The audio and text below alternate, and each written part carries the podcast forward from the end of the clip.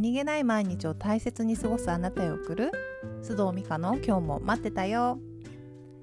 皆さんこんにちは。須藤美香です。この収録をしている時点で2022年の9月9日です。いかがお過ごしでしょうか、えー、実はこのてこのあの今話しているのがテイク2なんですけれども何か何があったかというと、まあ、途中まで話していたらピッポンピッポンと鳩時計が鳴ってしまってですね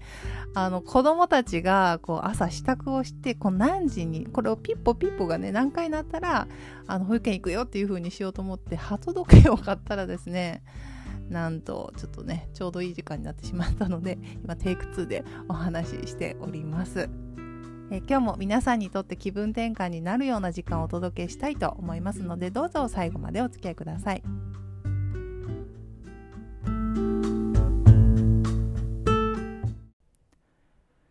さてでは今日のトピックは思い切りスピリチュアルハワイで体験したあれこれです。いや、このトピックはですね、どうですか皆さん。ね、聞いていただけますかねあの、スピ系の話はこうちょこちょこ織り交ぜているこの番組ですけれども、やっぱりかなりこう、なんですかね、遠慮というか抑えているというか、というのもやはりこう、あの人大丈夫ってあの人かなりこうスピってるけど大丈夫って思われたくないっていうこの何ですかねこの恐れ。でそういう感じで抑えて話してるんですが最近ある方にいやもっとねそのポッドキャストでもそういうの話した方がいいですよって言われたのとあと実はこんな風にまあいや話しても大丈夫かなと思いながら話してはいるんだけれども以前シーズン1のエピソード95でも、まあ、思い切りスピリチュアルと題しましてこの時は私が導かれたと思った旅のお話をしたんですね。でもそのエピソードの後もそうですし他のちょっとねス系の話をした時もなんですけれども「いや美香さんのそのスピ系の話好きです」とか「楽しみにしてます」ってリスナーさんからこうメッセージ頂いてるんですよねなんか結構ね。なんでそれをちょっとなんでっていうか、まあ、それをちょっとね真剣に受け取らずにスルーしてたなとも思いまして楽しみにしてくださっている方がいるなら、まあ、ちょっと話してみようかなと今回このエピソードにしました。長々と言い訳しましたけれども、えー、この夏6週間滞在していたハワイでやはりねあの感じることがいろいろありましたのでそのお話を少ししようかなと思います。ハワイは自然の力がね、すごく強いところなんですが、お好きな方はお分かりになりますよね。あと島全体がパワースポットだと言われていて、今回行く時に何かこうスピリチュアルなものとかね、好きなんで、イベントなり場所なり行けたらいいなと思っていました。ダイヤモンドヘッドとかね、有名なところでは、あの、ペレの椅子とか、そういうパワースポットも知ってはいたんですが、あまりね、その辺は惹かれなくて、ちょっと調べたところ、ワイキキのビーチの、えー、とある場所にカベヘベヘという聖なる海、ハワイ語で除去という意味があるあの場所があると知ったんですね。どういうところかというと、古代のハワイではワイキキ全体がもうマナあのマナっていうのはハワイ語でいうところの霊力とかエネルギーなんですがこのマナが宿る聖なる土地と言われていて病気を治療するカフナっていうね祈祷師がたくさん住んでいたんだそうです。であの王族の別荘とかもたくさんあったらしいですね。特にワイキキでも真水とこう海水が混ざる海の場所っていうのが神聖な場所だとされていて特にその中でもパワーをね強く持っていると言われているのがそのカフェヘベヘというスポットだと書いてあって古代ハワイでは、まあ、当時病気心身の病はなんと過去に犯した罪が起こすものと信じられていて不調の時にね病気の時にはそれを癒すためにこのカベヘベヘにあの入ってカフナと共に病気治癒の祈りを捧げたんだそうですねでその時罪を懺悔したそうです私はあのワイキキにねずっと滞在していましたので歩いて行ける距離だし、まあ、いわゆるねヒーリングスポットだそうですしブログで紹介されている方とかも、まあ、すごくスッとするとか、まあ、癒されるっていう風に書いてたので、まあ、ちょっと興味があって行ってみたんですね。場所としては非常に分かりにくい。あるホテルとホテルの間の、え、これ入っていいのみたいな、こう、ななんですかね、ちっちゃい道みたいなところを、あの、入っていくんですが、朝、お散歩がてらに行って、人もいなくて、海も確かにワイキキの中心の方のビーチの海とは色もちょっと違うしこう足をつけてみたらね海水の温度も違ってこうやっぱりこう受ける印象ももちろん違うんですね。でなるほどと思って、まあ、しばらく海水に足をつけてこうなんか感じるかなと思ってね。せっかくなので感じたいって思いますよね。なのでこう無になってこう何かを感じるのを待ってたんですけどそんなにね 何かを感じないなと思っていたらでも帰ろうかなと思ってたんですけど違ったんですよね。こう突然やっぱ思考にわーって入ってきてこう何が入ってきたかっていうとこう何ですかね。許してくださいっていうのが入ってるね。許してください許してください許してくださいっていうのが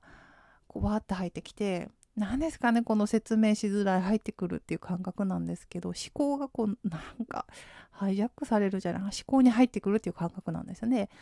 あちょっとこれは私はもういいかなと。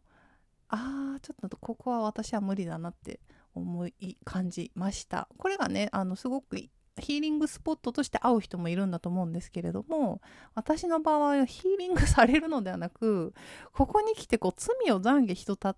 した人たちの許してくださいっていう気持ちのそこのね多分その場所にある何かなんでしょうけど集合無意識なのか何なのかなんかそっちの方につながっちゃってキャッチしちゃったなと思いました。であのー、この話はそれだけなんですけど私の場合はこのいわゆるそういうなんですかねそういうパワースポットとか、まあ、ヒーリングスポットとかみんながこうお祈りするような場所に行った時に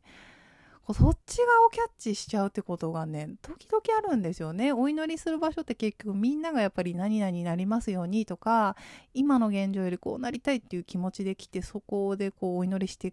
く人も多いのでその念が強かったりとかしてそれがね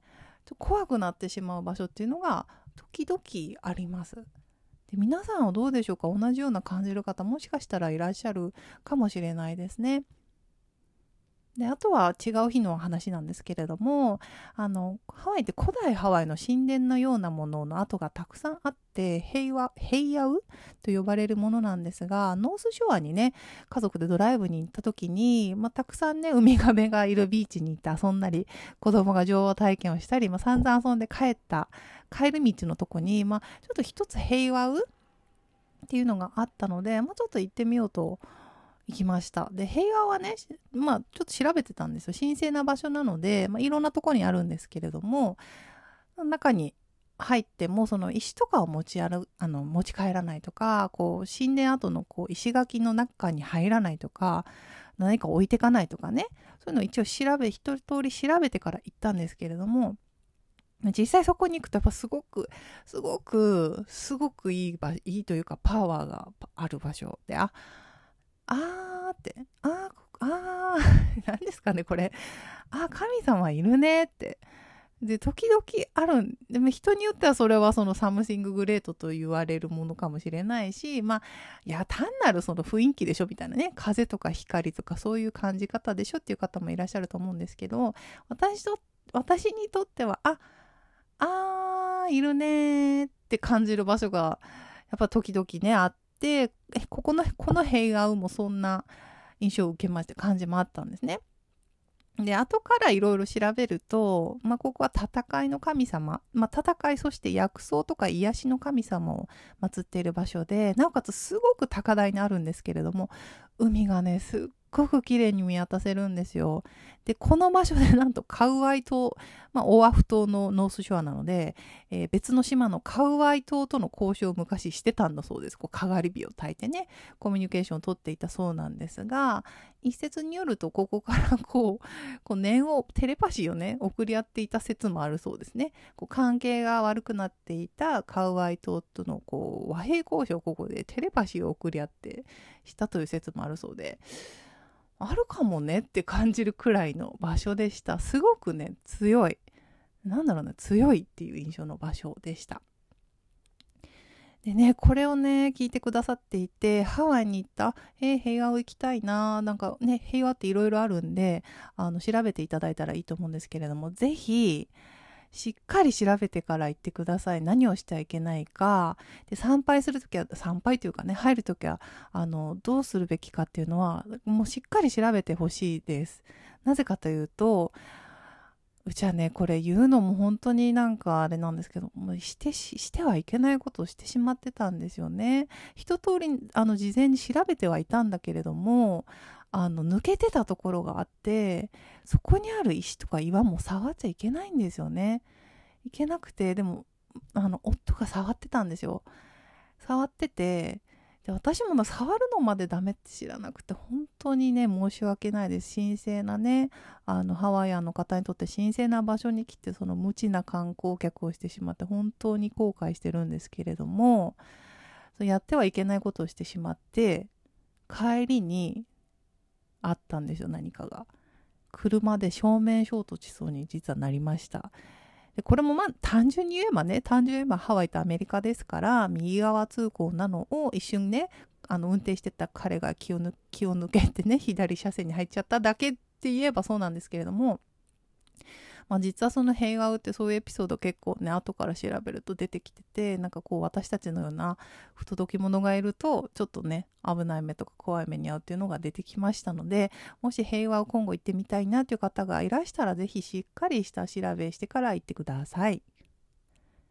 で、このドライブの際も、まあ、ほんとね、無事、無事ドライブもね、終わってワイキキに到着するっていう直前にも、まあ、ちょっと不思議な話があったんですけれども、長くなりましたしね、あの、興味ある方以外はちょっと申し訳ないので、興味ある方だけにお伝えしようと思います。もし今度ね、ワイキキに到着する直前のちょっとスピ系の話も聞きたいという方は、ボーナスエピソードであのお届けしますので、ご希望の方は info.micas.gmail.com までご連絡ください。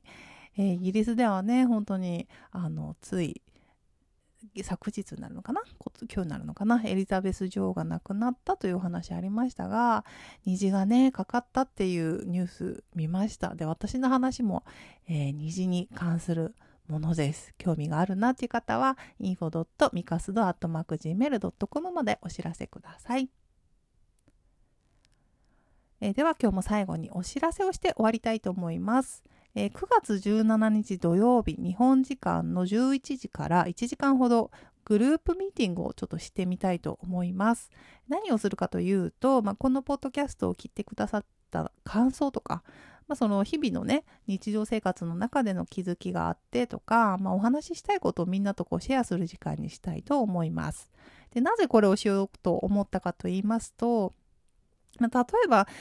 なんかこう身近な人には逆に言いにくいんだけどこうみんなで話してみたいトピックがあるなとかあとは例えばまあこの番組を聞いていて何かしら自分にとっては気づきがあってそれをこうね話したいんだけど突然真面目にこう誰かと話す機会って案外ないっていうねお話をあの時々伺っていて私もあのそういう場を作りたいなとずっと思っていたのでちょっとね一回トライアルでやってみようかなと思っています。えー、9月17日土曜日の日本時間11時から、えー、興味ある方はまた info.micasdo.gmail.com までお知らせください。ズームで行います。6、7人の予定ですが、まあ、すでに半分くらいは埋まっているので、ピンときた方はお早めにお申し込みください。参加費は3000円を予定してますが、この番組を聞いてくださっているリスナーの皆さんは無料です。